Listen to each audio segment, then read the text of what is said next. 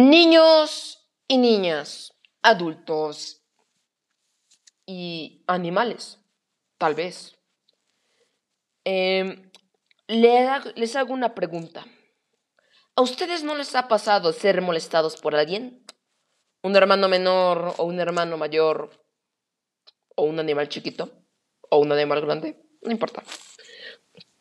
Pues, ¿qué creen? Que a mí sí.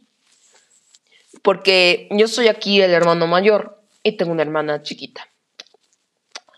Y ella es en serio. No sé si a ustedes no pasa, pero cada hermana chiquita o hermano chiquito es una mente maestra. Está atenta para cualquier oportunidad para quitarme mis cosas. Lo planea, hace estrategias. Busca cualquier ventana para molestarme. Pero también tiene sus beneficios porque los hermanos te defienden. Eh, eso creo porque algunos hermanos eh, no te defienden y te mando suerte. Este, si no te defienden para que sigas sobreviviendo. O una felicitación porque pasas de esta etapa. Pero algunas veces te, te quieren tanto que en mi caso me sobredefienden. ¿Existe esa palabra? No tengo ni la menor idea y no importa.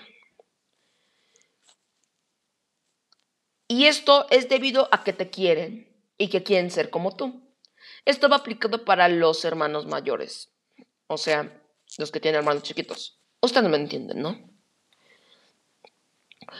Eh, otra interacción que me gusta, hermano mayor, hermano menor, es de que existen para los hermanos menores, que son del mismo género, los hermanos esclavos. Si eres un hermano esclavo, em, estás perdido, pero con el tiempo te, te, podrás ir mejorando o procesando mejor y te podrás tener una, una mejor interacción con tu hermano. O también si eres un hermano chiquito, y es la razón de lo que yo pienso, es de que ustedes, yo la verdad creo de que los hermanos chiquitos molestan a sus hermanos para que les pongan atención. Es su forma de decir, te quiero. Bueno, en, al caso de algunas excepciones.